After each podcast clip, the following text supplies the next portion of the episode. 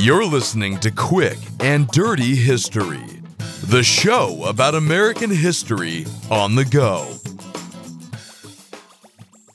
This episode of Quick and Dirty History is brought to you by the Supreme Court. It's like a regular court, but with guacamole and sour cream on top. So, let's roll. The Supreme Court. You know them as the nine men and women with seemingly unstoppable power who get to serve as justices for life. But it wasn't always that way. Here's how it all began. Article 3 of the United States Constitution essentially says, There's, a Supreme Court. Boom. Mic drop.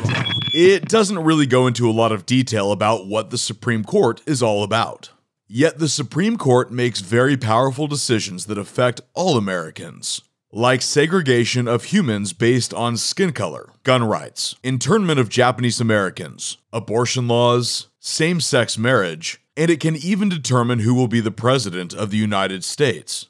So, how did these nine people get all of this power? Well, this is the story of a presidential election. Two cousins who hate each other, a major Supreme Court case, and poor Mr. William Marbury, who came very close to being a justice of the peace. If you rewind the clock, in the early 1800s, the big question was how would the Constitution be implemented, and who would be implementing it?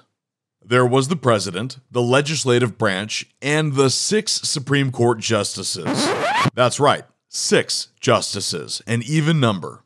The Congress had created six positions for Supreme Court justices as an appellate court.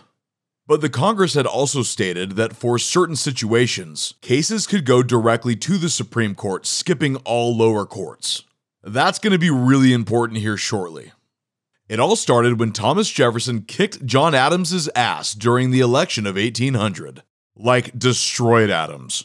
Of course, John Adams is a Federalist and Thomas Jefferson is part of the Democratic Republican Party.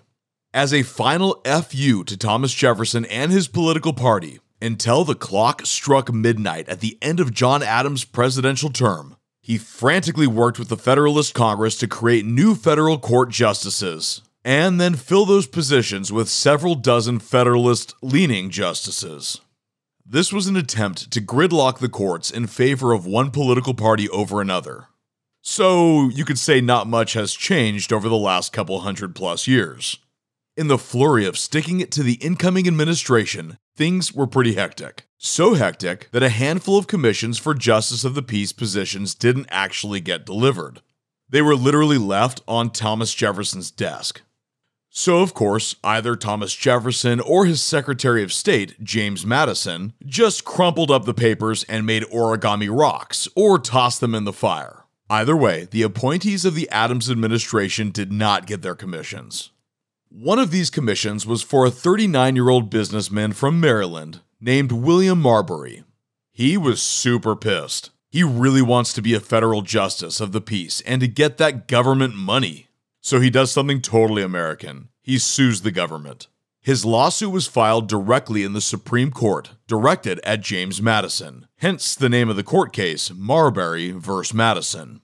All six members of the Supreme Court had been appointed by either George Washington or John Adams, so it was safe to assume that they were all very Federalist leaning justices. The Chief Justice of the Supreme Court is none other than Thomas Jefferson's second cousin, John Marshall, and the cousins do not like each other whatsoever. The Supreme Court didn't really carry a lot of weight at the time. The name Supreme was kind of more fanciful than anything else. In fact, they had so little weight that to stick it to Adams for appointing these justices at the last moment, the new Congress and Thomas Jefferson successfully passed a bill that canceled the Supreme Court in 1802. All Supreme Court cases, including Marbury v. Madison, would not be decided until 1803. Can you imagine today if the Congress and the president just straight up canceled the Supreme Court? Thomas Jefferson was like, hey, Supreme Court, who's your daddy? With the Supreme Court canceled, this gave John Marshall a chance to get the pens and pencils and get down to business. John Marshall had to pull a smooth move in 1803 when the case was heard. As far as Marbury v. Madison goes, the questions the Supreme Court were considering were 1. Did William Marbury have the right to the commission? And the Supreme Court decided that he did, without a doubt. Number two, if he does have the right to the commission and his right was violated, does he still have a legal right to the commission? Which they decided he did. Not even the president is above the law. And finally, if he does have a right to the commission, what can the Supreme Court do about it? If John Marshall and the Supreme Court agreed with Jefferson, they would be chodes and pawns of Jefferson. If the Supreme Court said yes, they can compel the president to give a commission, John Marshall knew that his cousin would just tell the Supreme Court to go pound some sand. After all, this is the same Supreme Court that was just canceled for an entire term. And this is where John Marshall changes the game forever. John Marshall writes in his opinion that any act of legislature repugnant to the Constitution is void. The Constitution is the law of the land, and no one is above it.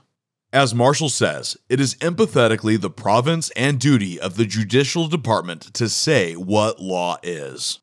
Essentially, the judicial branch has the overarching right to review laws and make sure that they comply with the Constitution. Then he goes a step further. The law which allowed William Marbury to sue the government cannot be heard by the Supreme Court because it is unconstitutional. The decision by Marshall creates perhaps the most important component of the Supreme Court judicial review. The Supreme Court's power to review the constitutionality of American laws at both the federal and state level, and strike down laws and government actions that the Supreme Court deems violate the Constitution. So, Congress, Thomas Jefferson, and every president since, who's your daddy now?